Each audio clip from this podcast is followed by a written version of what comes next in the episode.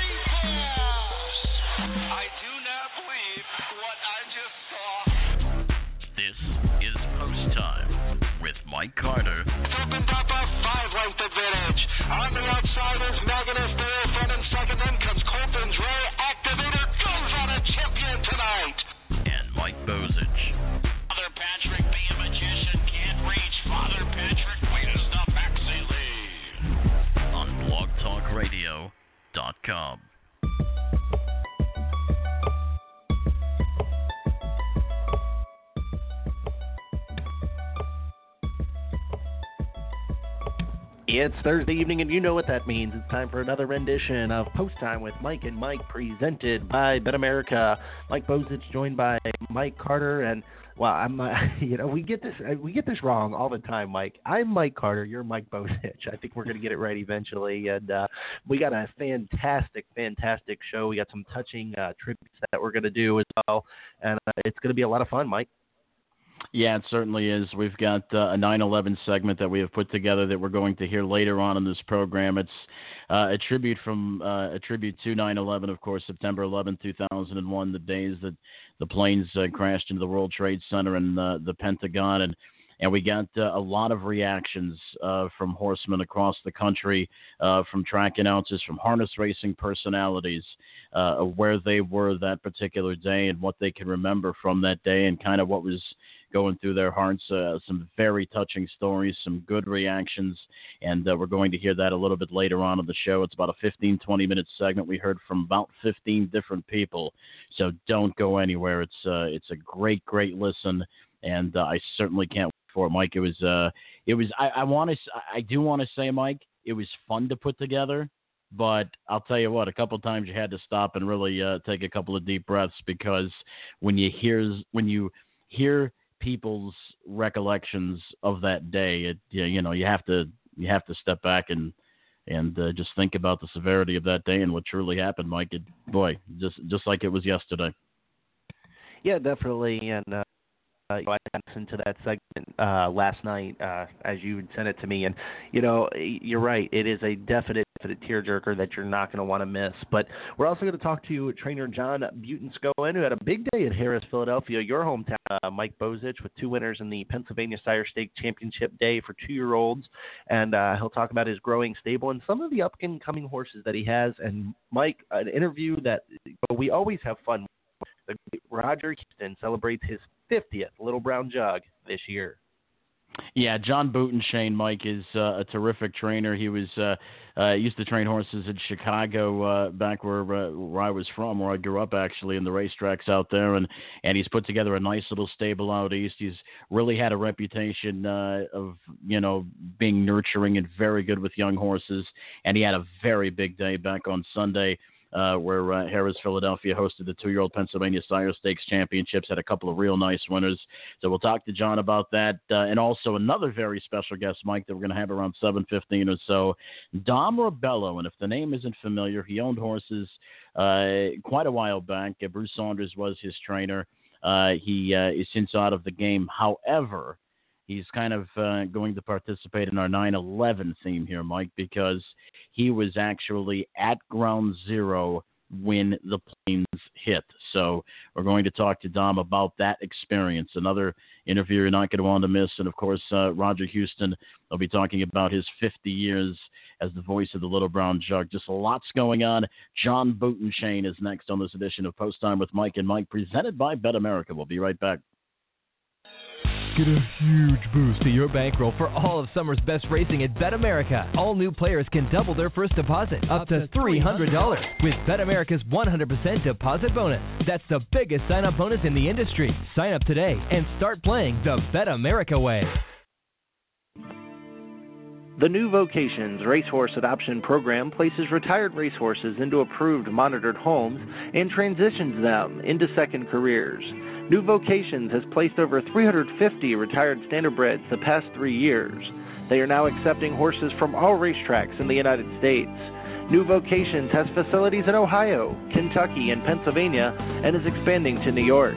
To learn more, visit newvocations.org and on Facebook at New Vocations Racehorse Adoption Program.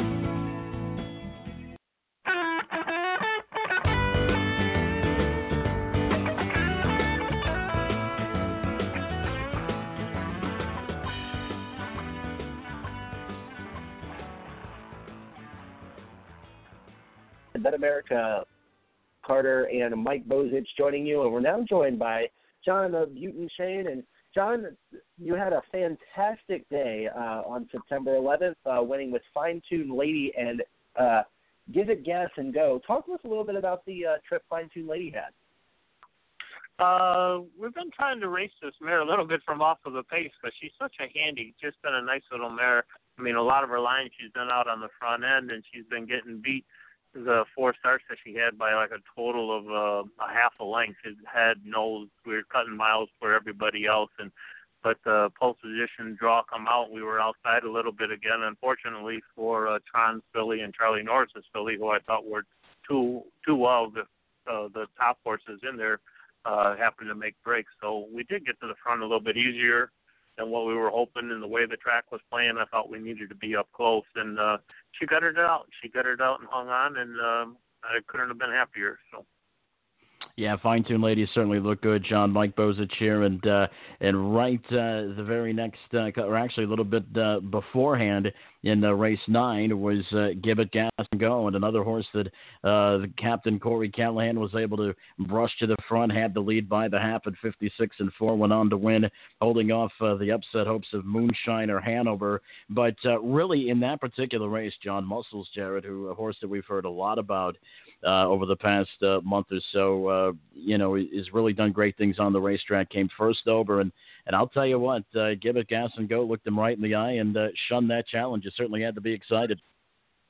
Yeah, he kind of gutted it out. It was a little tough in that race there. I had three horses in, and I was trying to follow all of them, and um, it was it was quite exciting and kind of worked out the way the trip did. I think if any of my colts would have got away on top, uh, they might have been the one that win, or if they would have any of them had to have been the one first up, like Muscle Jared was. Muscle Jared might have won that race, and uh, you know we could have been third or fourth with ours. It just uh, we got lucky. We got lucky. We got to the top with one of them colts, and the way things worked out, uh, we we picked up a good chunk, being first, third, and fifth in there, and. uh same thing there. I couldn't have been any happier with the results there. If you would have told me going into the day uh, what we were going to do, I'd have been uh, doing backflips and somersaults all the way down the length of that stretch there. So. Now, Don, let's uh, dive into your stable a little bit more. You have a horse uh, that just came out of the Yonkers uh, Trot Final in the name of Hit It Out of the Park. Uh, he didn't have the best of luck at the Meadows and Pennsylvania Sire Stakes Final, uh, but really looked sharp coming in off the uh, off a tough trip in the Colonial. Yeah, we were very disappointed in the effort that the little horse put forth. Usually, he's a horse that I mean, we never expect not to get a check with him. He's just been the model of ultra consistency from day one. Uh, unfortunately, he grew outside here at Yonkers in them two starts, but we did get into the final, and he did pick up a nice check for us in the final. I don't know that we could have been any better than maybe third if we had drawn different and uh, we scoped him. I mean, we were concerned because he just didn't have his normal pop and grit to him, and uh, scoped him. He had some irritation and redness in his trachea after the race there, and uh, would displace his palate pretty easy. So we're not so certain that he might not have uh, choked a little bit and lost his air at some point, either behind the gate or early in the mile there, and uh, might have been what the cause was there, a little bit of sickness or virus and lame throat. I mean, I know how it is if a person or a little kid or whatever gets a sore throat, it hurts to even swallow a glass of water. So when these horses are expected to perform at the level we're asking them, and they're breathing in that air, it uh, it can be quite irritating. And then if they happen to displace or lose the ability to just spell the visiting live with John Shane, uh, trainer. That's that's fine. Trainer with a lot of different horses. Now, John, I'm going to interrupt you for a second because uh-huh. I'm an old I'm an old Chicago guy, and uh, was uh, born and raised. Uh, my dad took me to the racetrack at uh, Balmoral Park in Maywood and Hawthorne and Sportsman's. Uh, gosh, three of those tracks now are RIP. Um, tell us a little bit about your early career, uh, maybe about those days, and uh, kind of how you got started in the business. Uh, really got started in the business. I mean, everybody asks how we done it. We I was born in Marengo, Illinois, there, and we were raised on um grain farm. My dad and my uncle, we had like six. They had like sixteen hundred acres, so I grew up with uh, wheat and corn and soybeans. And my dad and his buddy got drunk one night and they decided that they thought it'd be cool to own a racehorse and the one fellow Dave Samuelson who races still races in Chicago there yep. uh just a few horses he owned at that local tavern he said well I can just fix you right up with that so they marched into Maywood Park in 1975 and claimed a horse off of Jerry Graham by the name of L.J. Sterling um and Roger Welch's dad, Bob Welch, was our trainer. The horse finished second in his first start. The whole family was there and needless to say, I was hooked.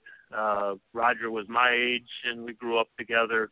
Went down to Florida after high school, and I worked for uh, four years in in the winter at Pompano, and uh, three summers working for Delvin Miller, and that's how I met my wife out at the farm there around the Meadows. Her dad run the original Bancroft farm where Delvin grew up. Uh, and then it was a matter of once we got married, where we're going to settle there. The Meadows are in Illinois. At that point, uh, the racing was pretty strong in Illinois. We had a family farm that my parents were willing to let us put a barn and a training track on. So that's kind of how we ended up there and stayed there for 23 years. wow. So, um, things worked out, and kid graduated from school, and we left him and went to Florida and Pennsylvania.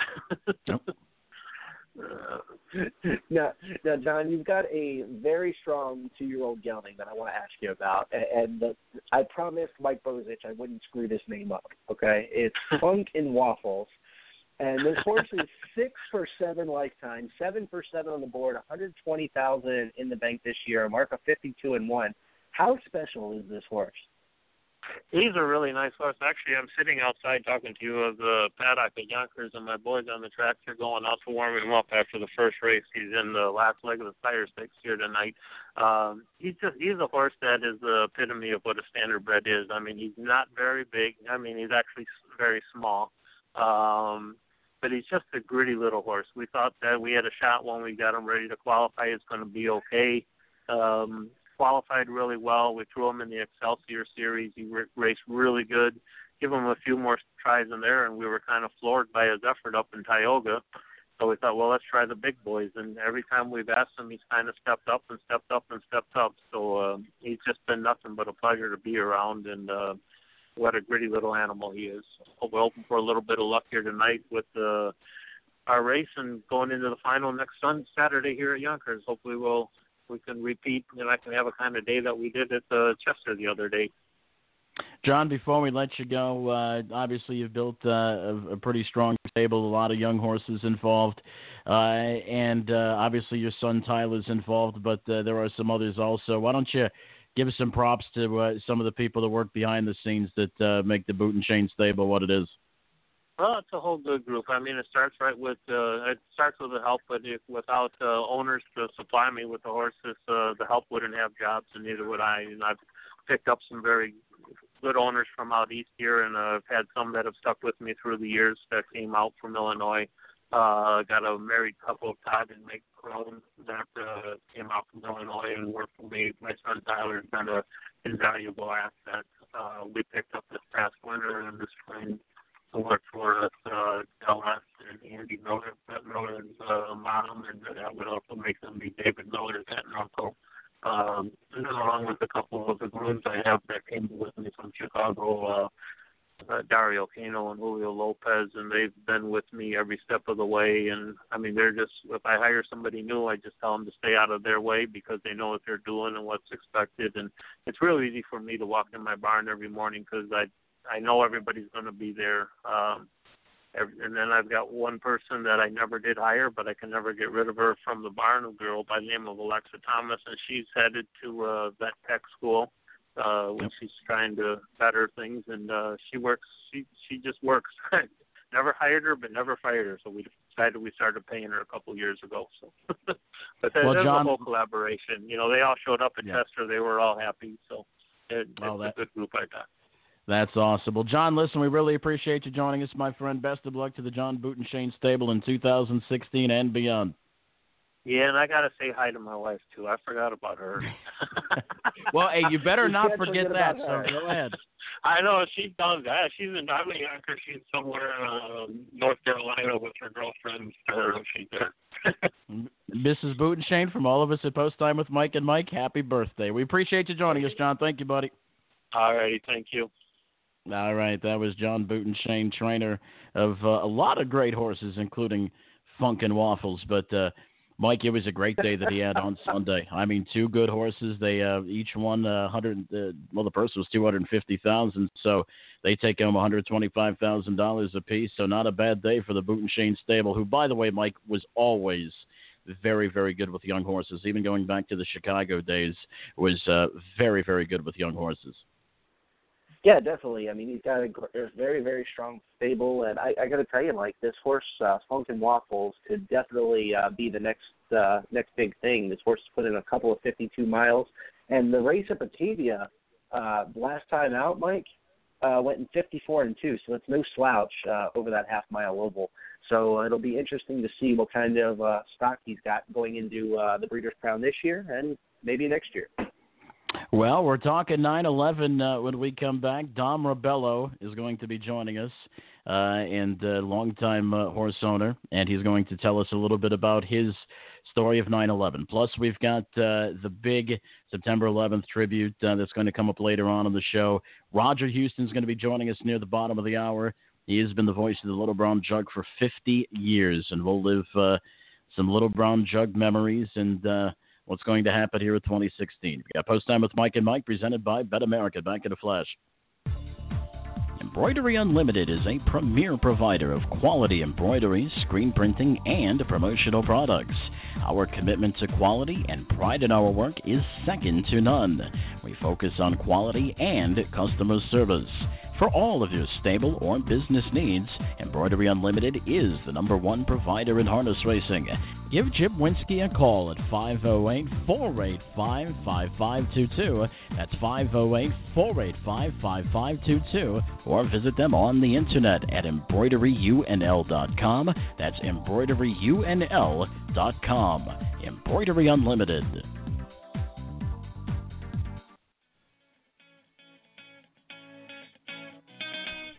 Here at the stable, our mission is to provide fair market for owners of yearlings while giving investors the most informative way to purchase all of or part of a horse. The stable will cater to all budgets by having an open fractional buying market and a flat rate billing system. At the stable, we aim to minimize the risk in buying and maximize the benefit of selling. Visit thestable.ca or give Anthony McDonald a call at 519 400 4263. That's 519 400 4263. It's thestable.ca.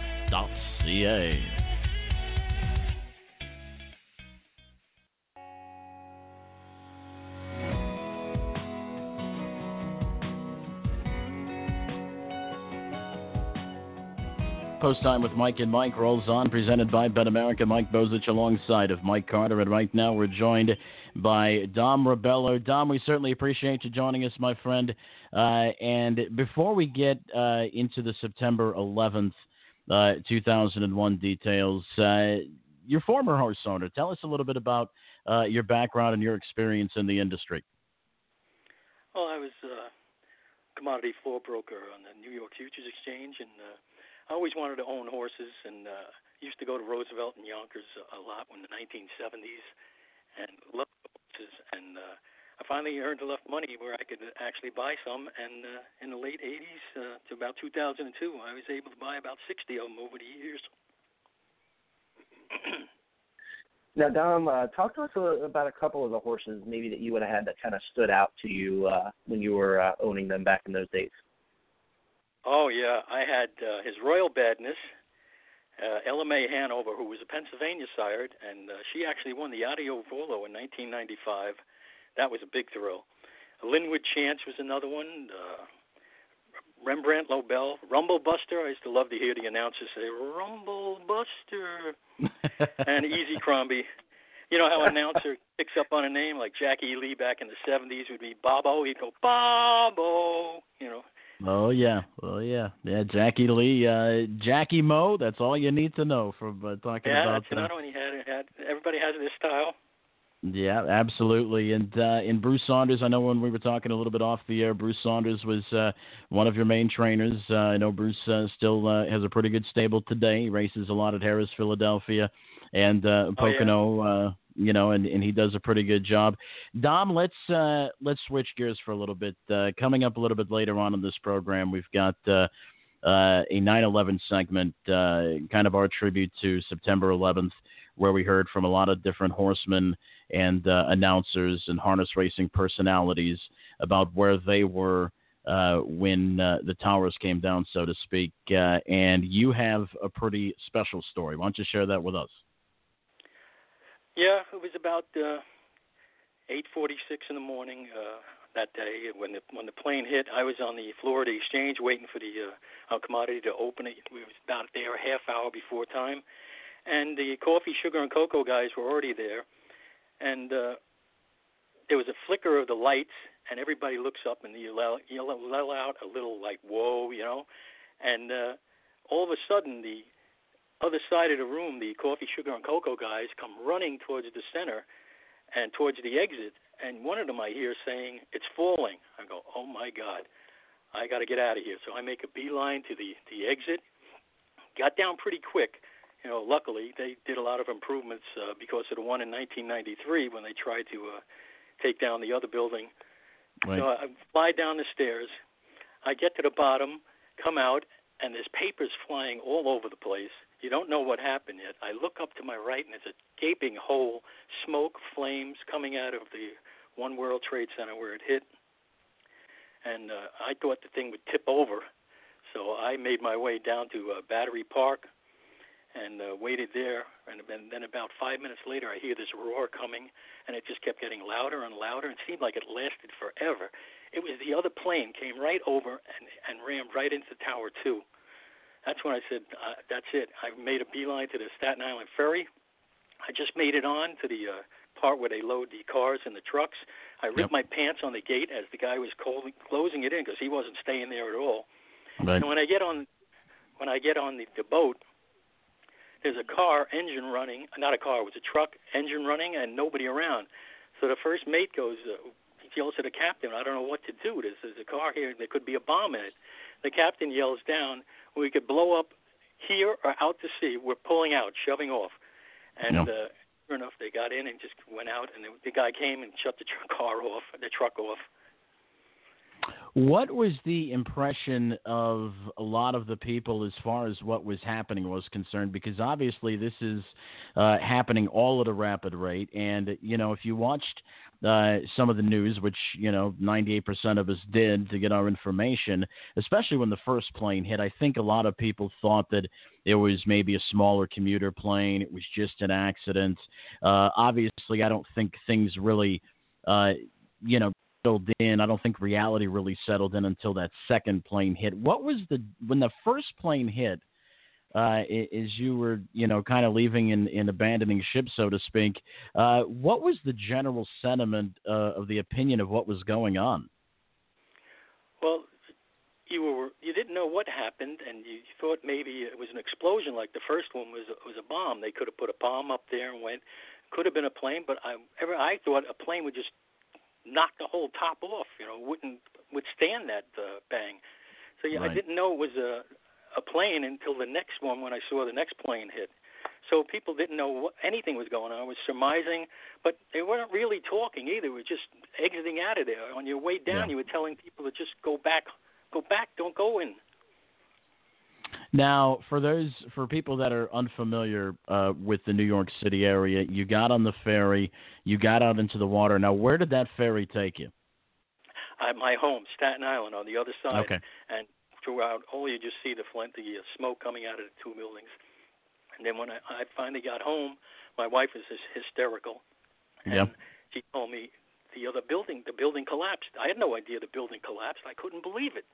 The first building went down. I was that's when I was was totally unbelievable. Then I thought maybe they'd rescue people and then you know it would be limited loss of life, but a building collapse, forget it.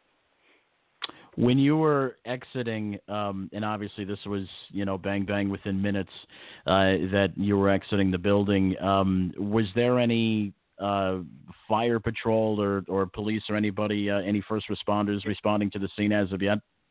Yes, EMS was coming up. Uh, the Port Authority cops were there. There's a firehouse right across the street, and they were there immediately. And and, and afterwards, you, I think every one of them died. I was watching all the people that came, went there, the first responders, to their death. It, it, it hmm. was not nice. No. You know, you think afterwards this would happen. At the time, you just think, oh, it's a regular fire or whatever, and they'll, they'll deal with it. And by the time the uh, first tower collapsed, you were you were pretty far away. You were you were you home at that point, or I was in the process. I guess must have been on the bus from uh, Staten Island to, from the ferry terminal to my home when it when it when it went down. Because I got home pretty quick, and then, then my wife told me that that was a shock. I couldn't believe it. It went down, and then watched the second one on TV go down. Well, that is, uh, I'll tell you, that is certainly a touching story, and uh, you know, you see a lot of stories on the on the news, and uh, you know, obviously, the closer to the scene you were, the more vivid the memory uh, that uh, that you have. Just a, a terrible, terrible day. Well, Dom, listen, we certainly appreciate you joining us uh, and uh, taking your time to to spend here with us at Post Time with Mike and Mike, and uh, and sharing your story with us. Okay, Mike. Thank you. All right, that was uh, Dom Rebelo, and uh, wow. That that's all I that's all you can really say. Uh, it's unbelievable. Uh, you know, it, it's you, you hear that story, and, and I, I'm telling you, you cannot wait to hear what uh, that we've talked to from around the industry. I mean, there are more stories just like his that it, it's unreal how close to uh, to the harness racing world um, that uh, that 911 that 9/11 was. Yeah, and really, and, and everybody, you're really going to want to stick around for that because uh, I'll tell you, some of the people that we got a hold of to do this. I mean, you know, you've got the likes of Corey Callahan and Dave Miller, uh, Jason Settlemoir, uh, Sam McKee, uh, a lot of lot of uh, you know well-known harness racing personalities uh, helped us uh, put this tribute together, and that is going to come up probably in about 15 minutes or so. But one of the things, Mike, that I did want to mention uh, is that, and this is obviously a recorded piece, but putting this together, and I was looking for, uh, you know, a couple of voice things to, you know, to try to put this together, and uh, went on YouTube, and obviously get uh, George Bush's, President George Bush's first reaction uh, when he made his first speech uh, about uh, the World Trade Center incident, and uh, and then uh, you know some of the things that I found out that didn't make the cut, that didn't make it into the. Uh, I'll tell you why, because listen to that again and uh, just believable. But special thanks to Dom for joining us. Special thanks to for the Hambletonian Society's Moira Fanning because she was able to get hold of Dom and or help us to get a hold of them. and and uh, it was uh, it, it was something really something. We'll take a time out when we come back. Roger Huston, the voice of the Little Brown Jug for 50 years, will be joining us. You've got Post Time with Mike and Mike, presented by Bet America. Ladies and gentlemen, we have a disqualification. It doesn't get much worse than picking a winner that ends up being disqualified after the race. What if you could eliminate the stress of sweating out a steward's inquiry? At Bet America, we're here to help. Introducing Inquiry Relief. Any winners of a graded stakes race will get paid out even if they are disqualified after a steward's inquiry. Check betamerica.com for details and side effects. Get the relief you deserve with inquiry relief only at betamerica.com. Friends of Maryland Standardbreds is an industry support group focused on promoting harness racing in Maryland. Friends of Maryland Standardbreds works hand in hand with charities involving children and horses, such as the Harness Horse Youth Foundation. Friends of Maryland Standardbreds is actively involved with organizations such as the Maryland Horse Council and the Maryland Horse Industry Board, working together to promote the horse industry in Maryland. Follow Friends of Maryland Standardbreds on Twitter and like them on Facebook.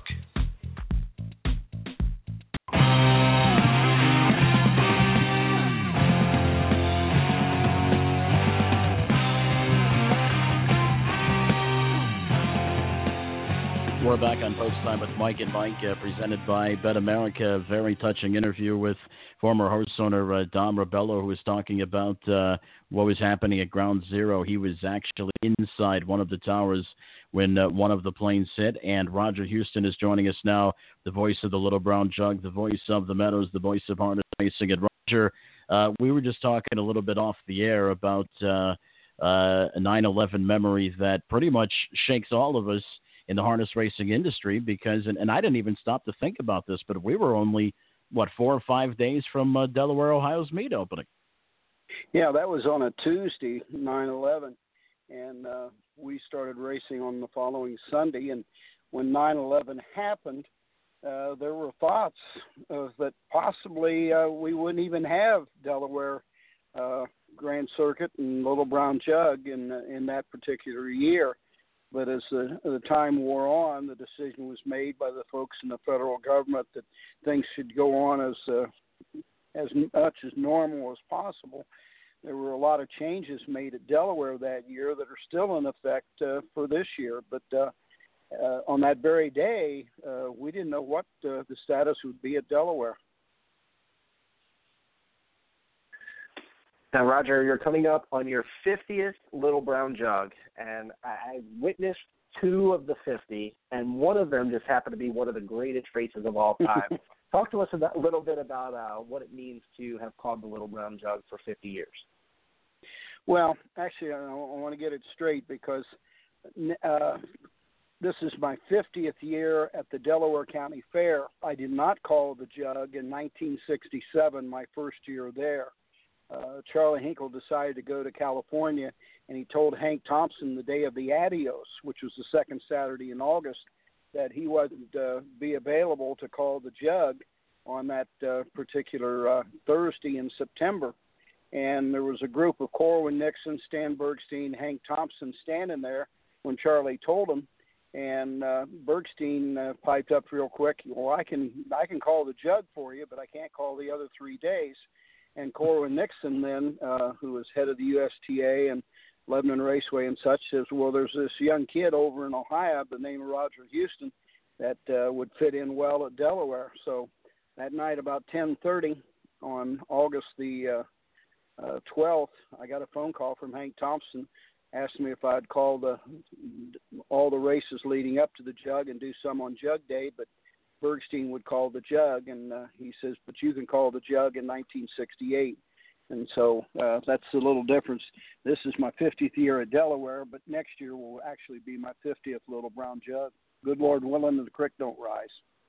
Right, Roger. Uh, take us back to the first Little Brown Jug that you called, uh, and take us back to some of the feelings that you had leading up to the race. Where you, I'd imagine you'd have to be really nervous. Well, yes and no. Um, if if I was that nervous, I don't remember it, but to to a degree, even to this day, I get nervous before uh, whether it's uh, the 5,000 claimer or whether it's Ohio Breeders' Championship or whether it's the Little Brown Jug or the Adios. I still get nervous before those those races, and I, and I think I've always had the belief if you're not nervous, then it's time to get get out of the business and quit. Uh, at that point in time, I was doing like 17 county fairs in Ohio, so it wasn't uh, like I was I was just going to a different county fair for the first time. And granted, it was the biggest county fair in the state of Ohio, but I was very comfortable, and uh, I think it was probably a good thing that I didn't call the jug that first year because that would have uh, added to my nervousness uh, just to to call the races. I got over that, so the next year uh, I was used to the surroundings and ready to go with the jug in 1968. Now, Roger, you have called some fantastic Little Brown Jug races. You've had Riyadh, you've had Wiggle It, Jiggle It. What, out of all the years you've been calling the Little Brown Jug, is there one in particular, or maybe there's two or three that kind of stick out in your memory? Well, Wiggle It, Jiggle It, of course. Uh, I've said uh, many times, I said it as soon as the race was over. Uh, fans, you've just witnessed the greatest race in all of harness racing and that was about 30 seconds after they went under the wire. And I think I went on to say that there's no loser today. Uh, Lost for Words gave his all uh, in that race. He just got beat uh, by Jiggle It today, uh, but uh, uh, recognized both horses as soon as the race was over. Jiggle It has become, well, he is the Bret Hanover of this current day. Now, Bret won more races possibly and did not taste as many defeats. But I've never seen all of harness racing get behind uh, uh, one particular horse like they have Jiggle It and George Teague and Montrell Teague as well. He is um, he won America's race, the Little Brown Jug, and and right now at least I believe he's America's harness horse without any question. There's been other jugs that I've loved and everything. Uh, uh, Big Bad John when he won in 2011 because the owners were very close uh, friends of mine, and so that was a big thrill for me. Uh, I still go back to one of the greatest jugs of all time was when Nansemond upset Albatross. Uh, I put Life Sign probably, and I'm different from most people, uh, just because that I've seen so many of the the jugs. Uh, I put Life Sign about three or four on the all-time list of uh, little brown jugs. Now, a lot of people are going to disagree with me, but uh, that's my own opinion. Hot hitter when he won the little brown jug. Uh, uh, it wasn't so much the horse race, but when Hervé Filion come back standing in the race bike in front of all the fans at Delaware that year, that was a un, unbelievable moment for the fans of harness racing. And after all, that that's what it's all about is the yep. fans, and I think Delaware. That's why Delaware is so important to harness racing. It is the biggest event. Uh, a lot of people refer to the Hambletonian and things like that, but Delaware is no question in my mind the number one harness race each year in harness racing.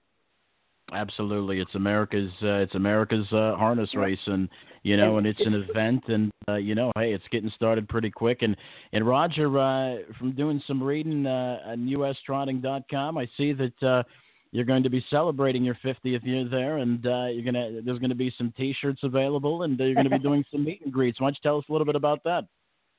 You know, usually when somebody does a character drawing of you uh, you can find something wrong with it. But uh, mm-hmm. I just love the T-shirt that they've developed. I haven't seen the color of the way it's going to be as far as the coloring goes, but uh, the picture itself, it's got me holding a microphone. It even shows the the rings on my hands, and I'm standing in the middle of the Delaware track, and you can see the grandstand and the, the tents and everything around there. And you actually even see the shrubbery in the infield, and it's just a, a great character drawing that I'm so proud to to be the center of, and uh, it's going to be a big moment. Uh, we'll be in the uh, underneath the grandstand for about a half hour each day of racing. We'll be at the uh, uh, stand back by the log cabin about a half hour after each day's races.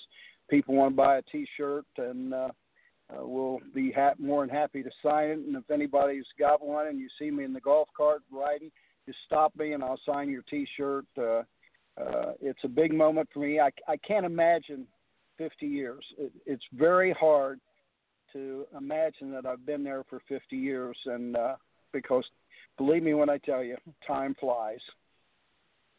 Now, Roger, I got to tell you, I'm coming to the Jug next week, and I plan on buying one of those T-shirts. Uh, it's uh, I, I've got your uh, don't get shut out, wager now T-shirt at the house, and I plan on making sure that I get this one uh, as well. Roger, let's talk a little bit about the 2016 Jug. You've got a fantastic field of horses coming. Obviously, Control the Moment being scratched uh, kind of hinders things just a little bit, but you know, betting line has just been absolutely phenomenal. Talk to us about this crop of three-year-olds, and uh, maybe a horse that maybe sticks out other than betting line. Well, you know, post positions a lot of times has a lot to do with the jug, you know. But there have been horses win the Little Brown Jug from post eight. Well said did it from post eight, and then I think the second heat was won by the horse that was wearing post ten in the first heat. The same was true with Most Happy Fella and Columbia George. Most Happy Fella had the, the rail in the first uh, heat, and in the second heat, uh, in the first heat, I think Columbia George was a trailer in the second tier. So post position means a lot, but there have been great horses overcome those post positions. And I really think Betting Line is one of those horses that can overcome the post position. And uh, let's face it, Casie Coleman, what what is this? She's now won what two out of the last five jugs or something like that, and uh, she's won some jugettes and. You can always count on her to have uh, a horse in the jug, and bringing this horse in with 11 straight wins and such, he has to be the heavy favorite. Uh, I'm hoping that Tony Alagna will drop uh, Racing Hill into the bike because he just had a, an incredible mile in the Adios uh, in his win there. Went right down the pike in uh, all kinds of fractions and was uh, uh, that people didn't think he could survive. And yet he drew away in the stretch from the rest of the field. The Burke horse, check six right now, is at his best part of the season. But believe me, depending on how the race goes and how they battle and stuff, it could be somebody else that jumps up and uh, gets it uh, gets it all. You just never know, and that's uh, the great thing about the little brown jug. There's never such a thing as a sure shot. No, certainly not, and that's why uh, you know I think uh, the sport of harness racing looks forward to this race every year. It's uh, hey, it's a celebration of harness racing as far as I'm concerned, a week long celebration of the mm-hmm. sport. And uh, Roger, before we let you go, um, let's look uh, forward to what's going on with Roger Huston now. Uh, you, you going to be a couple days at uh, Shenandoah, if I'm not mistaken, right? Yep. Uh, the Joe, of course, is the 22nd, and we'll be down at uh, Shenandoah at Woodstock, Virginia, on uh, October the 1st and 2nd. And then the uh, that's a Saturday and Sunday, and we're looking forward to that. That'll be our 137th racetrack that wow. we've announced races at and uh, more than likely will get.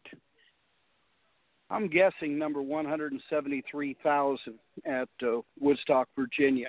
Uh, the way it looks like it's, setting up, we're just uh, shy of 172,900 right now. So uh, I think by Woodstock we'll be ready to get to that 173 plateau but uh, more importantly, 137 different racetracks, and I'm really looking forward to it. I've heard nothing but uh, raving uh, uh, statements by people that have raced there, and they said the grandstand is packed and the fans are loving it, and uh, I'm just looking so forward to it. And not only that, I'm looking forward to October the third when we reopen uh, for our rest of the season.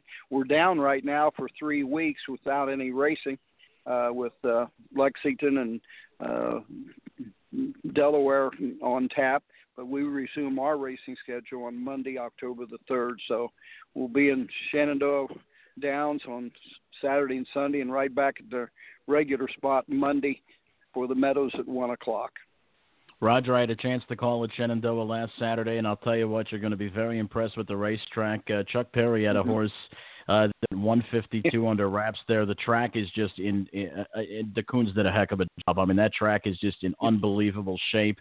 It's uh, considering it's a new racetrack, it's very good. And you know what? It's the old style harness racing feel where you know you pack that grandstand with about six, seven, eight hundred people, and you know what, Roger? They're they're they're cheering uh, when they come around the first time. They're cheering in the post parade. They're cheering when they come in front of the stands. It's just a great feeling, Roger, and I know they can't wait to have you.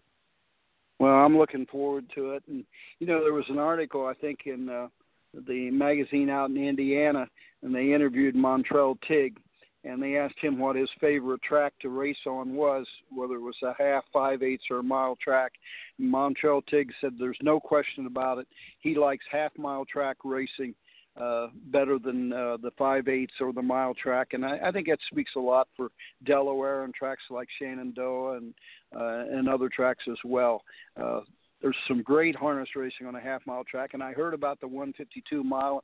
I'll be very honest, I was totally shocked that they went that fast this early uh, in the meet. You would think it would take uh, three or four more weeks maybe for the track to finally settle, but I guess it's in great shape right now.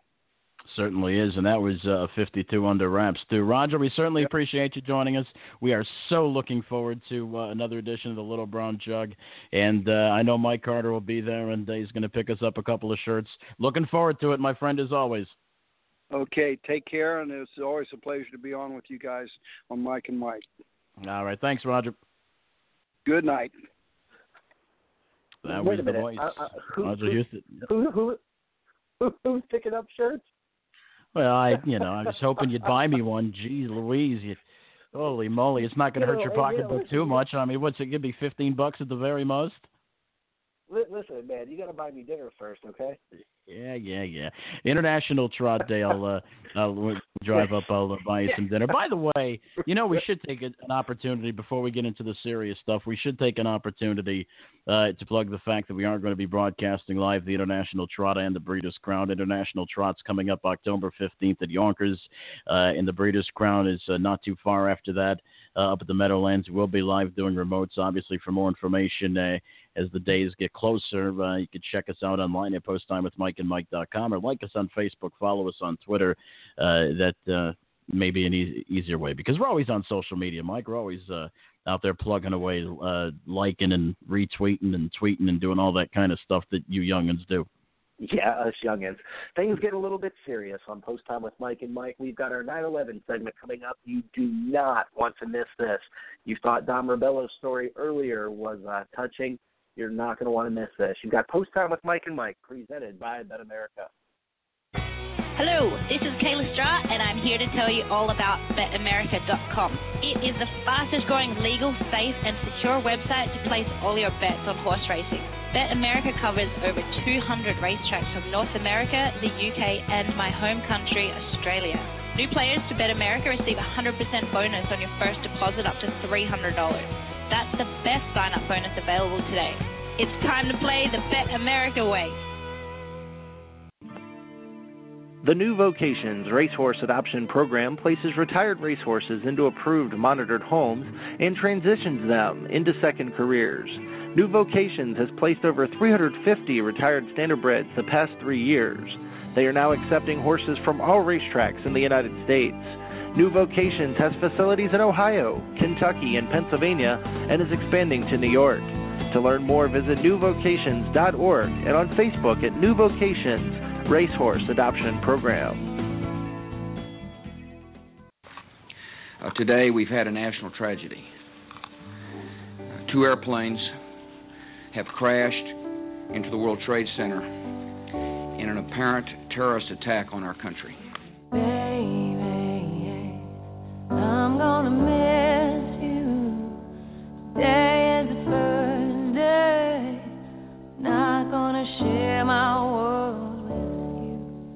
my name is Victor Kirby, and this is my 9/11 recollection of what happened that day. I can remember it like it was yesterday. I was at my family farm, where I'm still at today in Milford, Delaware.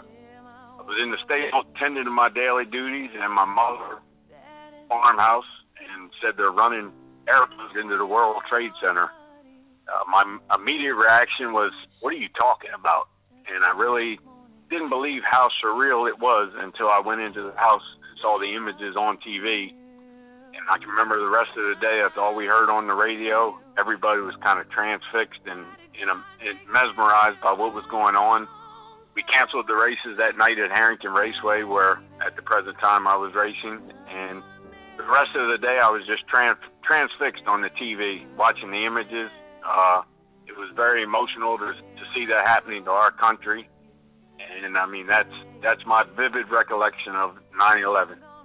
Hi, this is uh, Brett Miller, and this is my 9/11 memory. I was racing at Kenton County Fair in Ohio, and I'll never forget. We had a double header that day. We had uh, races in the afternoon and then races at night, and we were in the middle of racing the afternoon card, and obviously, uh, you know, everybody got the word, and it was. I, I never forget how scary it was because the races, you know, we stopped the races. We actually canceled the rest of the races, and I I remember it being so scary because you know nobody knew what was going on, nobody knew what was coming next, and uh, a friend of mine at the time, uh, guy, another driver named Jamie Dunlap, we both we we we left the fairgrounds and we went down the road to like a little restaurant. And I remember we sat in that restaurant and watched the TV, obviously with you know everybody else was glued to the TVs, and uh, that's basically how my 9/11 uh, day went for myself. Hi, this is John Hernan. I am the track announcer at Yonkers Raceway, and this is my 9/11 memory. As I, I'm sure everyone's is different. Mine was I was actually in bed. I was sleeping, and I got a call from an aunt, a very close aunt of mine, and she had said a small plane went into the uh, World Trade Center. You might want to turn on the TV. And I was half asleep, but I woke up, and it all became surreal right in front of your eyes. And my immediate thought was my daughters, and they were in school, so I was trying to figure out how I'm going to get them home. So everything was going through my mind. I, it didn't seem like it was real, and you know, I just couldn't fathom, you know, what what would be without without my kids and you know all the loved ones. So it, was, it took a long time to process everything. So I guess my memory was just of my daughters and making sure that they were home safe. Hello, my name is George Teague. My 911 memories are having a horse on the way to Pocono Downs to race in a stake race and not being able to get a hold of the people that was shipping the horse to tell them uh, that the races have been canceled because of the 911 uh, plane attacks. Meaning, everybody knew anybody was calling everybody, and the phone lines was completely shut down. And, and, and the first impression was this is too bad to be true, and we're thinking that had to be something else. Nobody would ever fly planes into the buildings in New York City. And and they come to find out that it was absolutely true, and not only one, then you see the second plane flying into the to the second building was absolutely one of the most craziest feelings you have gone through yourself. Um, that is my 911 memory. Memory like it was yesterday. Definitely chilling to even think about even today. Yeah, my name is Dan Rawling. This is my memory of 9/11. I was in uh, Greenwich, Connecticut, and uh, we were working all night. Uh, some of the crew couldn't show up, so our boss told us that we had to stay.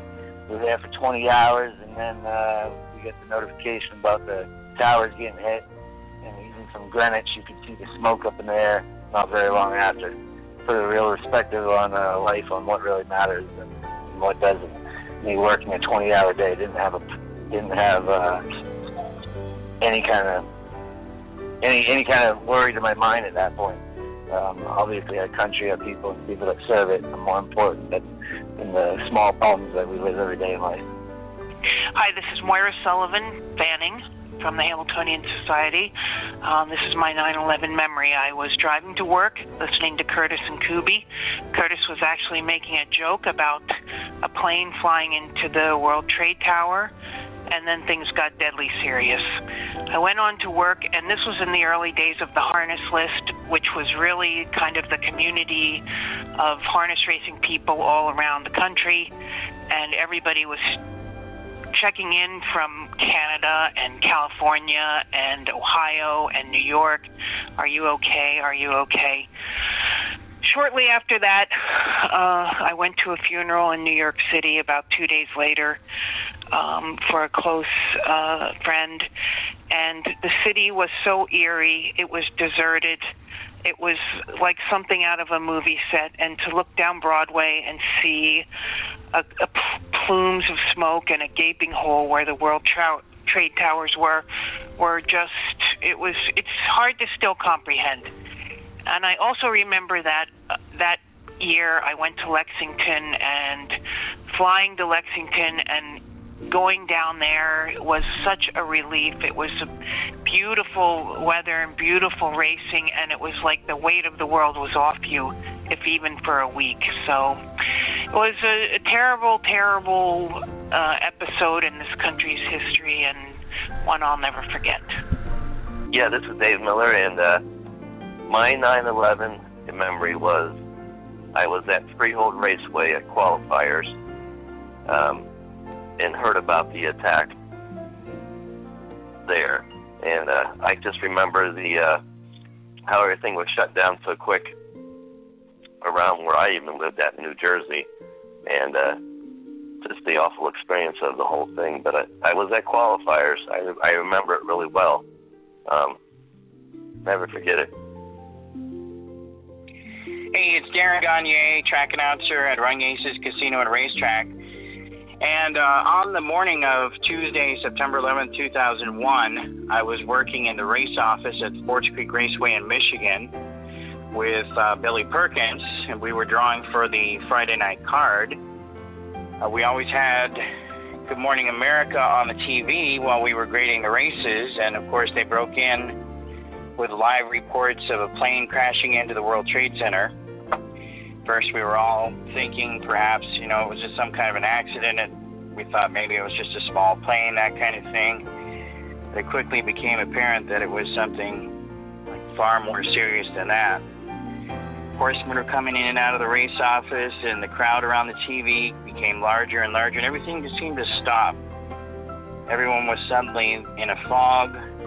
We didn't really understand what was going on. Time started to seem like it was standing still as all these tragic events played out on the TV screen in front of us, it was really surreal. And we got word that the track would be closing down for a couple of days. We wouldn't have live racing on the next night.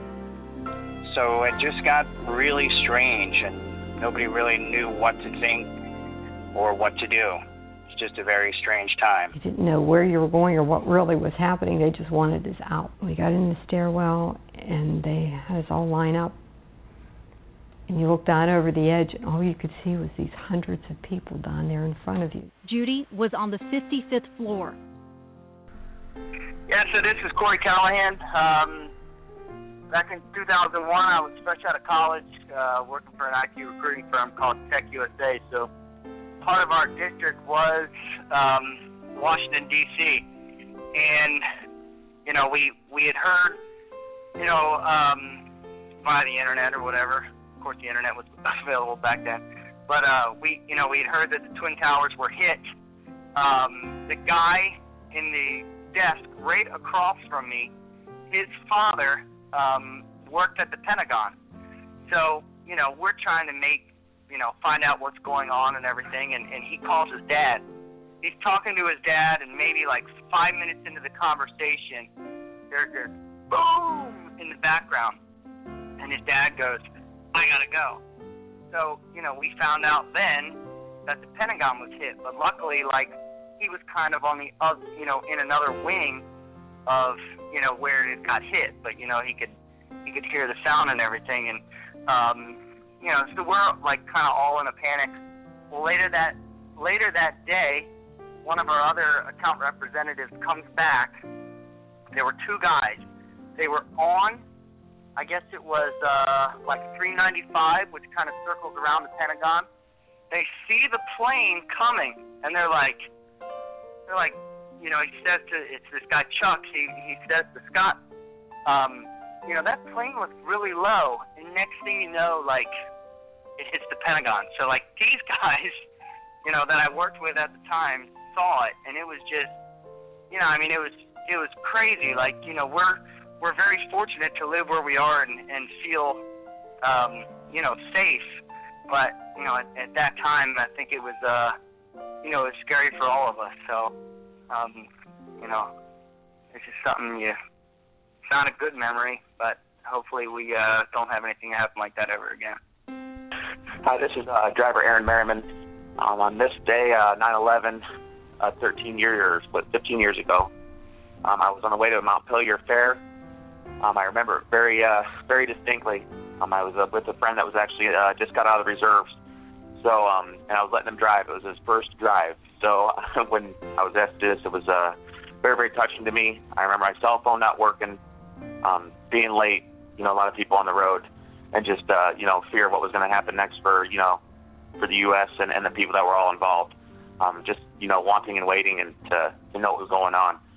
But a very, very fearful moment for our country. But uh, since then, you know, it's been a nice togetherness. So, you know, of course, I was uh, just beginning my career in uh, racing, but um, it was definitely touching and dearing to my my heart that day. And uh, like I said, uh, a fellow a per, uh, buddy of mine that was in reserve was doing his first drive, um, and I was letting him drive one of my horses named the Sniper in. Uh, God bless uh, you know all the U.S. the U.S. troops and firefighters that, that helped us that day. Thank you. Hey, this is Darren Zocali, and this is my 9/11 moment. Uh, on September 11, 2001, I was 18 years old. I was in my second week as a freshman at St. John's University, and uh, we were sitting in the classroom. I had an early class that day where we started to uh, get word from other students that were kind of moving around the hall that there was a uh, that there was a plane that crashed into the World Trade Center, and the campus at St. John's in Staten Island actually has a great view of the Manhattan skyline at the top of Grimes Hill. So the class actually walked up to the top of the hill which is where we saw the smoke coming off of the first tower, and actually saw the second plane fly into the building uh, directly while looking at the Manhattan skyline. And with the, several of us noticing the plane about a good 15 seconds before it hit because it was flying so low and it was the only plane that you could see flying in the sky. And uh, just remember when that happened, everybody running, getting in their cars, and just driving back home or, or to the dorms and uh, calling my dad, who was a principal, and talking to him and telling me that it was going to be a long day and that they were keeping the kids in the school until every parent was found and that somebody could come pick up the kids. And uh, yeah, really a tragic day for all of us in New York City. And I had five friends that lost their fathers, either that worked at Cantor Fitzgerald or firefighters. Uh, so uh, it was an extremely difficult day. But uh, yeah, unfortunately, I witnessed the second plane hitting the building uh, while staring at the Manhattan skyline from my college campus. So uh, sadly, that is my 9/11 moment. And This is Jason Settlemoir from the Meadowlands Racetrack, Tioga Downs, and Vernon Downs. And uh, my memory from uh, 9/11 is I had not turned the TV on that morning and had got up and uh, was on my way to the office at Tioga Downs. And I remember being on State Route 23, listening to Howard Stern on uh, 97.1 at that time in Columbus, and um, he had, was talking about a uh, plane hitting the World Trade Center, and uh, listening to Howard, I thought, well, you know, I didn't know what to think, so I switched over to WNCI 97.9, and they were talking about the same thing. And at that point in time, a few seconds after I had flipped over and they were uh, talking about it. The, the second plane hit the uh, the other tower, um, and I remember being at Scioto, walking in and going in to our marketing office, turning on the TV and watching um, the live reports. And I remember uh, uh, the towers going uh, crashing down, and uh, which brought me to my knees. I have uh, grown up in my life. Uh, my mother. Uh, retired from the Newark Air Force Base, and my grandfather uh, was in World War II. Uh, so very much, uh, and he was in the Navy, and so very much uh, grew up in a military family. And I remember picking up the phone and and calling both my mother and my grandfather and uh, telling them thank you for everything they had done for our country um, in the past. And uh, but I remember those towers come uh, crashing down just like everybody else, and it brought me to my knees. And uh, what a, uh, a horrible day in history. Um, one of the darkest days that uh, the United States has ever had. And uh, I hope that uh, myself, I'll always remember it, and will always continue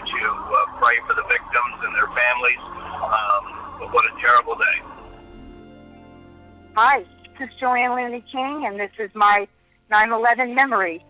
Most beautiful day, sun shining. We were jogging horses, getting ready to put things away, my mother gets a phone call from my daughter in Arizona, and uh, she said the Twin Towers had been attacked. Well, we were very familiar with that because we raced in New Jersey and lived in New Jersey for so many years and looked at those towers for nine months going back and forth to the Meadowlands. And uh, we had a conversion van at the time that we came to the barn in. We had a little TV in there. We ran out to the TV and we turned the TV on and we just were simply spellbound watching everything happen. And the sadness and the unbelievable just not not believing that that this is really happening. So uh, uh, it, it, it was just it was uh, it was so so scary. It was it was so sad, and uh, you just carry that day with you forever. And I know I have. And uh, we watched this so much uh, that when it came time to get ready to leave, uh, the battery on the van had run down. We watched this little TV in this van of everything happening, and uh, it was uh, just, uh, just, just of course, such a beautiful day with such sad, sad memories, and uh, I will always remember that day.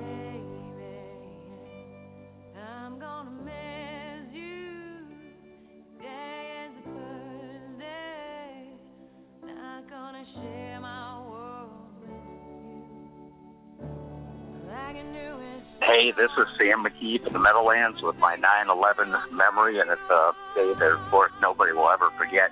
We were racing thoroughbreds that night, so I was putzing around out in the barn in the morning and hauling some dirt and that sort of thing. And one of the neighbors came by and told me that a plane had just hit one of the towers. I went and told my wife, and we turned on the TV and started watching it, and saw the second plane hit as we were watching live, and it was just uh, uh, beyond belief. Of course, the races were canceled for that week, and I couldn't get a hold of Dave Johnson, who was our announcer who lived in Manhattan. All the phone lines were down, that sort of thing. And I didn't go back to the Meadowlands until the following Friday.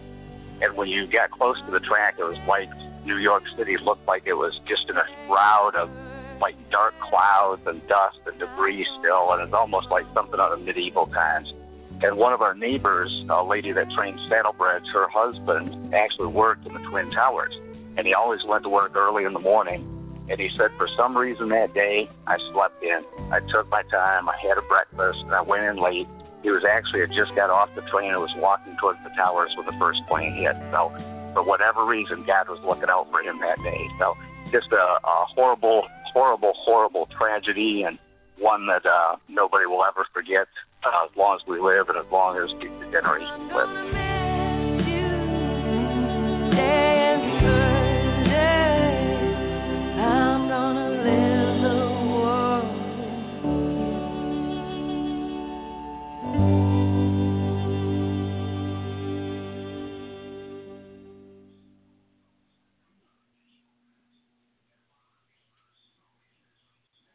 All right. Special thanks to uh, Vic Kirby, Brett Miller, uh, Moira Sullivan Fanning, Darren Gagne, uh, Dan Rawlings, George Teague, John Hernan, Dave Miller, Corey Callahan, Aaron Merriman, Darren Zocali, Joanne Looney King, Jason Settlemoir, and uh, Sam McKee uh, for uh, sharing their thoughts uh, on 9 11.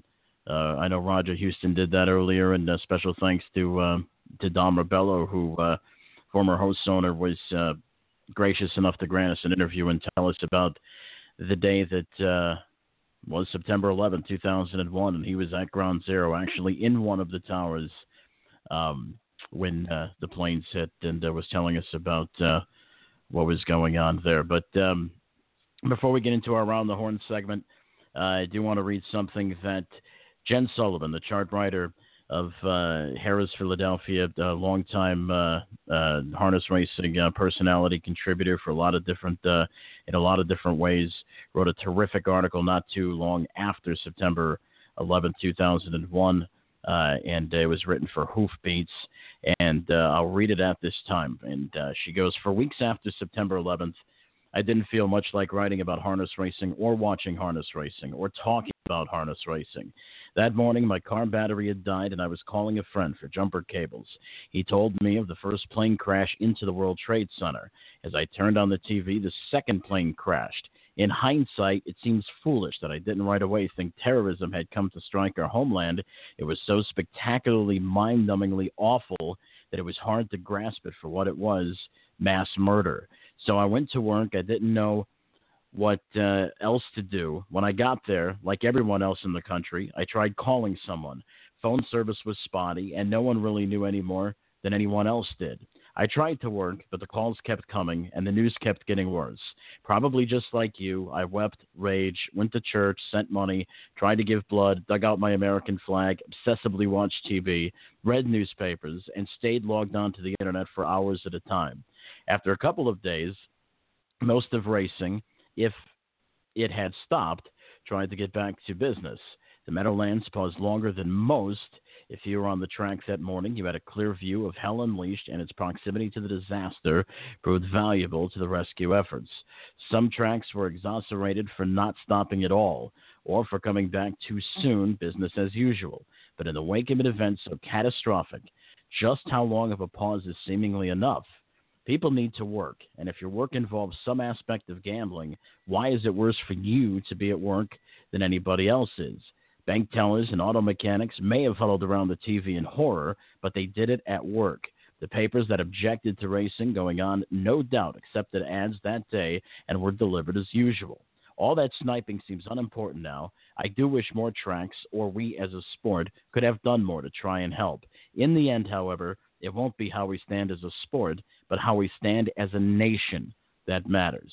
Still in the rush to help, many people stepped up. Owners and trainers of stables, large and small, contributed money or dedicated portions of future earnings to relief funds. Others sent gloves, goggles, clothing, food, and money to the relief efforts. Some people affixed red, white, and blue decorations to their equipment. Others painted stars and stripes on their horses. Trust funds and scholarships were set up, and tracks set aside portions of proceeds. Law enforcement officers who also work at Scioto Downs volunteered their muscle and sweat, traveling to New York to offer assistance and emotional support. A small sport means that you know many of the people who are in it with you, and many of us knew someone lost or families affected. Newspapers published pages and pages of pictures of lost ones, heart wrenching in their simple, happy smiles, daily for weeks afterwards. If you did not know someone personally affected by that day of infamy, were you any less wounded by what you saw and read? Maybe. After all, for most of us, it was not our loved one who would not be coming home. For us, life has probably moved on a little more easily. I was able to watch the little brown jug and work up some excitement and have been to the track and cheered my horse home. I have gotten on a plane and crossed the border into Canada and back. When the Meadowlands opens for its first ever winter harness meet, I'll go past the irrevocably altered skyline, that now somber vista as life goes on. But it's not quite the same. It shouldn't be. I grew up in a wonderful time when being an American didn't require me to do much at all, just to live life or just to free in a free country. That's not enough anymore, but that's okay too. I am prepared to stand proudly as an American and for everything that means. See you at the races. And that was an article that was written by Jen Sullivan shortly after the 9 11 attacks that appeared in Hoofbeats magazine. And Mike, um, I'll tell you, it was tough putting together that uh, segment, but really a big thanks to everybody that contributed. And uh, real quick, before we get our to our around the horn segments, I think we should probably share our own 9/11 uh, memories. So, Mike, if you uh, want to go ahead and fire away and lead it off.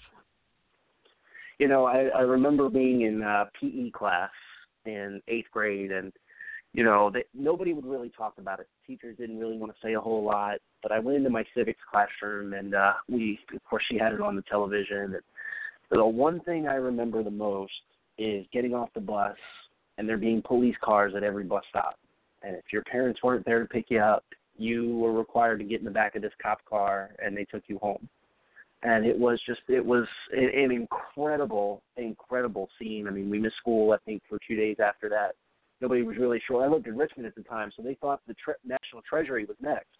And so uh, R- Richmond uh, definitely took a uh, took a back seat to uh, a normal daily life. And then, uh, you know, my my one horse racing moment uh, I'll never ever forget it is hearing Tom Durkin say "Tiznow wins it for America" in 2001. It was just you, you hear in some of the uh, two videos Chris McCarron allude to all the snipers that were on top of the roof at Belmont Park that day, and you know just the amount of camaraderie that was there. And so to see a nation and a sport come together was uh, is my memory.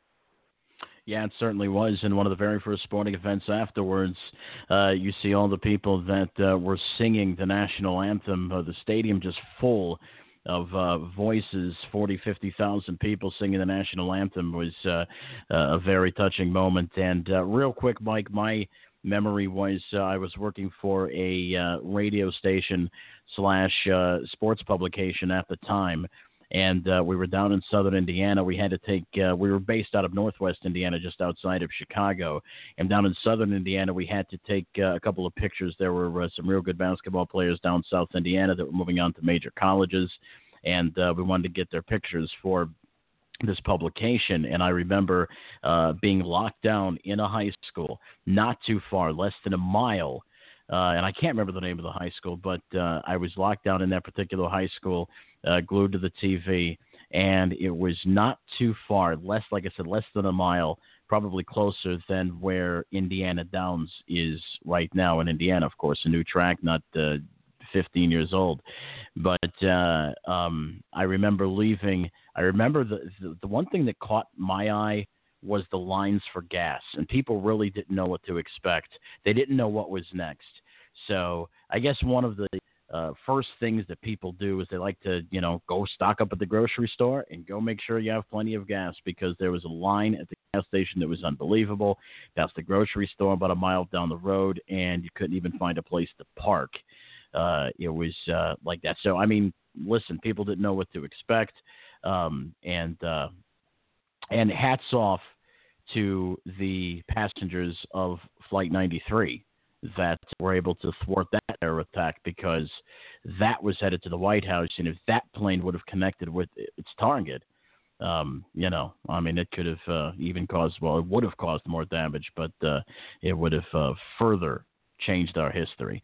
Uh, that was uh, that was interesting, and we appreciate everybody that uh, came on and you know helped us pay tribute to 9/11 uh, and it was uh, it was uh, a great thing. So thanks to everybody that did that. We still have more to come on this edition of Post Time with Mike and Mike. When we come back, it's our Around the Horn section. You've got Post Time with Mike and Mike, presented by Bet America. Hey, I'm Chantal Sutherland Kruse, and want to tell you all about BetAmerica.com. It's the coolest place to bet on horse racing on over 200 racetracks from America and around the world. New players receive a 100% bonus on your first deposit, up to $300. That's the best sign up bonus available today. It's time to play the Bet America way. Around the horn is the easiest way, the better way, and that is how we will go. Anything more? Are you frightened to go around the horn, Mr. Christian? Are you a coward too, sir?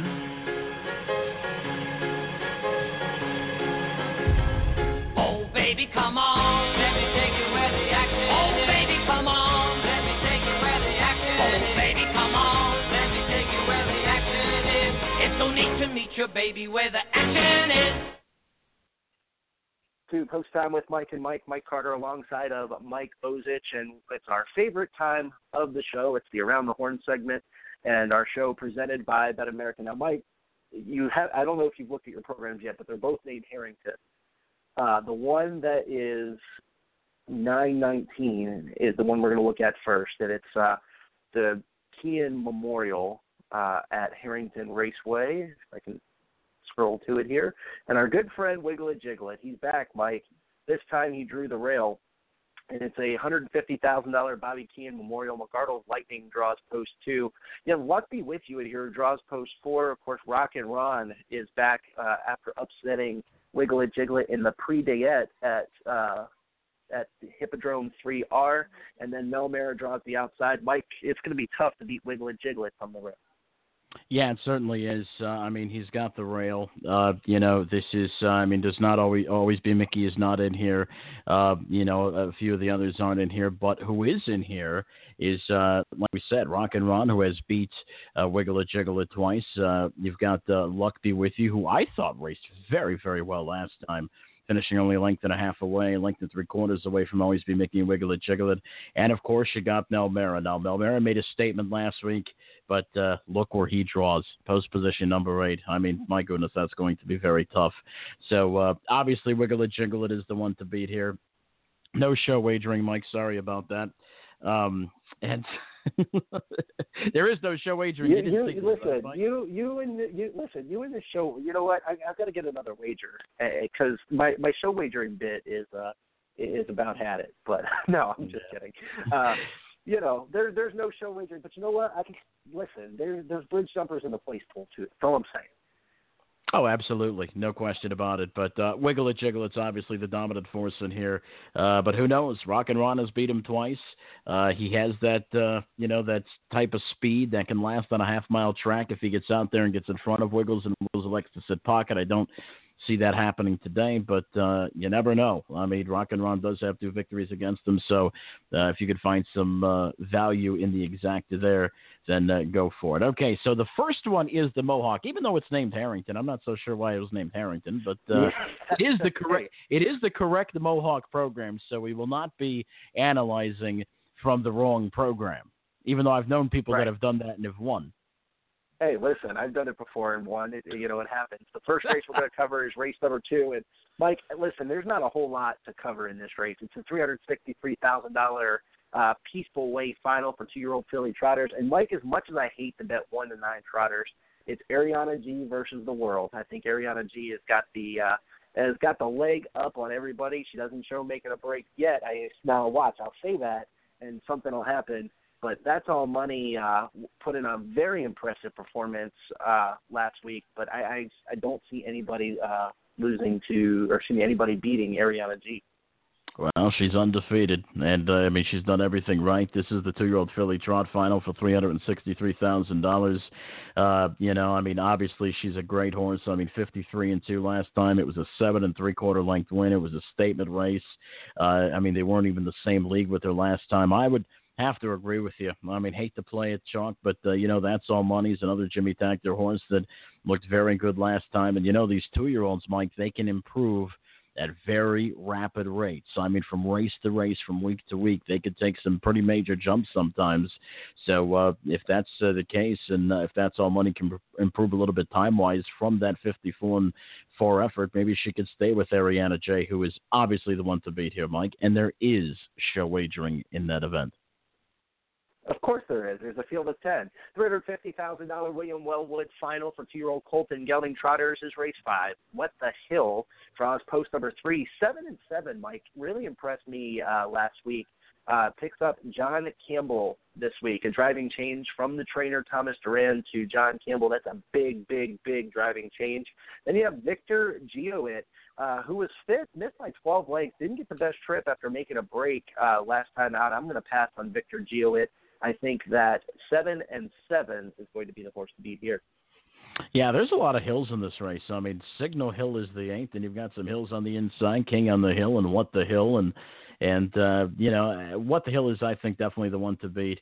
Uh, really nice brushing move last time. Was able to uh, get the job done over Signal Hill by a neck last time. Signal Hill is obviously out in post eight, so I think uh, the post advantage for What the Hill will prove prominent in this particular race, and I think uh, that's your selection. six hundred thirty-two thousand dollar Maple Leaf Trot Final uh, for three-year-old and upward trotters. Mike Resolved is back. It, it's interesting because Ake Svanstedt picks up the mount again as John Campbell goes to J.L. Cruz. It's not really a surprise there, but you got to think uh, that maybe, maybe uh, if, Ake Svanstedt has travel issues again, it's the question of who he goes to um, because the the man David Miller's on the outside. Robert Berg picks up the mount on Nahar uh, after Dave Miller drove Nahar to an impressive fourth place finish. I was really impressed with Nahar, but Resolve looks like the horse to beat. You've got Hannelore Hanover in here, and Mike, this mare is absolutely been on fire. and I got to think that she has a big shot to beat the boys again and be the dominant damsel among this group. Well, everybody talks about betting lines winning streak at 11, but Hannelore Hanover's won nine in a row, and she's been impressive uh, doing so. Uh, she's uh, went over the million dollar mark here uh, recently, and she's uh, listen, she's venturing up against the the boys. And here's the thing: with pacers, I think it's more of a big deal if you go against the boys than it is with trotters. So you know, don't let that uh, don't don't shy away. I mean, if you really like Hannelore Hanover and want to put a, a couple of bucks on her, uh, certainly don't let that sway you because she was just as impressive against the boys as she was against the girls, and I think she's got a huge huge shot to win here. She's done everything that's been asked of her. Um, you know, listen, resolve is uh, obviously a very nice horse, draws the inside, does have speed. You never expect this horse to be far off the trot. Um, so obviously, I do think that he holds a little bit of an edge in this spot. But uh, hey, I think it's girl power here. I'm going with Hannelore Hanover to uh, get a big one against the boys here, Mike. What a great race that is. Maple Leaf Trot is always supplied a very, very uh, fun and entertaining race. So and uh, always some good storylines going into uh, the Maple Leaf Trot. So uh, here's another one with Hannelore Hanover trying to beat the boys. I think she could do it, Mike. We're going to skip the Milton elimination for three-year-old and upward filly uh, pacers, but it's going for a person it's thirty-five thousand dollars. And of course, we got to note that Sam Between Your Toes, Venus Delight, and Katie Said are all in that race. Three-year-old trotters take center stage in the ninth race. It's the Elegant Image final for four hundred thirty-six thousand dollars. And Mike Caprice Hill, three to five. It's Caprice Hill versus the world in this one.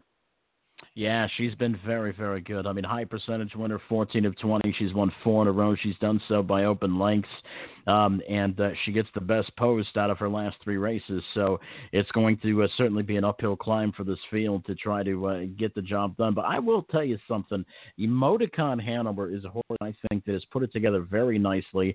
She's won three of her last five. She was twice used last time, once to get a spot, then had to come first over and kind of flattened out on the stretch. If Sylvan Can work out some kind of trip other than first over, I think Emoticon Hanover might be an interesting play here, uh, especially if you can get six to one or more. But uh, if she's got to come first over against Caprice Hill, obviously I think that's going to be a tough uphill climb. But uh, if you're looking for a price, maybe underneath or maybe even on top, maybe you want to give Emoticon Hanover a look here. Race number 10 is the final uh, big stakes race of the night. It's a $687,000 Canadian Trotting Classic final for three year old trotters. And Marion Marauder, who goes for the Trotting Triple Crown in a couple of weeks at Lexington, is back after a strong, dominant performance against Winter Harbor and Tony Soprano. Mike, I wasn't as impressed with that race uh, because of the fact it was just seemed like it was so easy. Southwind Frank, on the other hand, had a very, very tough uh, tough grinding effort. Came home in 29 seconds off a 153 and one mile, and finished second to Bar Hopping, who won an elimination of the Hambletonian. This is going to be a very, very big action-packed race. I think it's down to these three in this race. Yeah, it certainly is, and I think you might want to give Waitlifter K an opportunity underneath here with the big three of Southwind Frank, Bar Hopping, and Marion Marauder. You know, Waitlifter K back on Hambletonian Day closed home very sharp, not only in the elims, but I thought raced pretty well in the final, closing home twenty-seven to one. Was a lot more up close in the finals of the Hambletonian than he was uh, back in the uh, eliminations. Then, of course, made a break in the Colonial, so we really don't know what the source is going to do with the, in the Colonial, even though post nine. Then tried to leave in the Simcoe and uh, kind of give way a little bit, and then had a long first over grind last time and just uh, simply flattened out on the stretch. So obviously the trip has to go uh, Waitlifter K's way, but if this horse could wait off the trot a little bit and you get a little bit of early activity and you get a live cover flow, don't be surprised if Waitlifter K for driver Brian Sears can uh, make some noise in that particular race. But I think the one to beat in here is obviously Marion Marauder. I mean, we've seen Marion Marauder and Southwind Frank go at it all season with a little bit of a, a, a touch of bar hopping here and there, who uh, got his revenge last week. If you're looking for the peaking horse, maybe bar hopping finally figured it out and put it all together last time. I don't know, but uh, if you're wagering this race, I think uh, for a long shot underneath maybe the second and third spots, don't be afraid to throw the two in. Well, Mike, where has this last hour and a half gone? That's I got to tell you that uh, this has been this this has been an emotional roller coaster ride. I mean, we went up, we went down, we went across, and uh, we ended it up, of course, with our around the horn segment. It's been a fantastic show. Yeah, it certainly has. And once again, special thanks to all of the people, uh, all of the the drivers and trainers and uh, you know announcers and uh, and management and everybody that contributed to our 9/11 segment. I mean, it was uh, it was uh, great to put together. I'm not so sure how fun it was to put together because obviously we heard some uh, gut wrenching tales of uh, that terrible day, but uh, it was it was very enlightening to put that together. And special thanks to John Shane for joining us. Roger Huston, uh, 50 years at the, the Delaware County Fairground, unbelievable. Yes, where time goes, wow, unbelievable. So uh, make sure you check out all the action coming up. Uh, Little Brown Jug Week is here. It's a celebration of harness racing. Mike Carter, you'll be there. And uh, real quick, yes, Mike, I will be live. I'll be live from the Little Brown Jug. I just don't know, uh, you know, I, I don't know where I'll be or but be looking for our periscopes. Uh, I'm going to periscope some of the races. I'm going to periscope the Little Brown Jug final from the infield Mm-hmm. at the Delaware Ohio County Fairgrounds, and uh, I know Mike Bozich is over there licking his chops, just jealous as could be right now.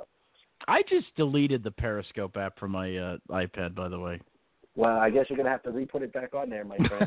well, maybe. If you pick me up a T-shirt, I will. How about that? If you give me a Roger Huston shirt, then I'll think about putting Sounds Periscope brother. up there. We we did. Uh, by the way, Mike, and uh, I know we're running very short on time, uh, but uh, I think we made a bit of a boo boo because we did. Uh, we did kind of promo a big announcement last week that we were going to make on this week's show. Do you think we should put it off the next week?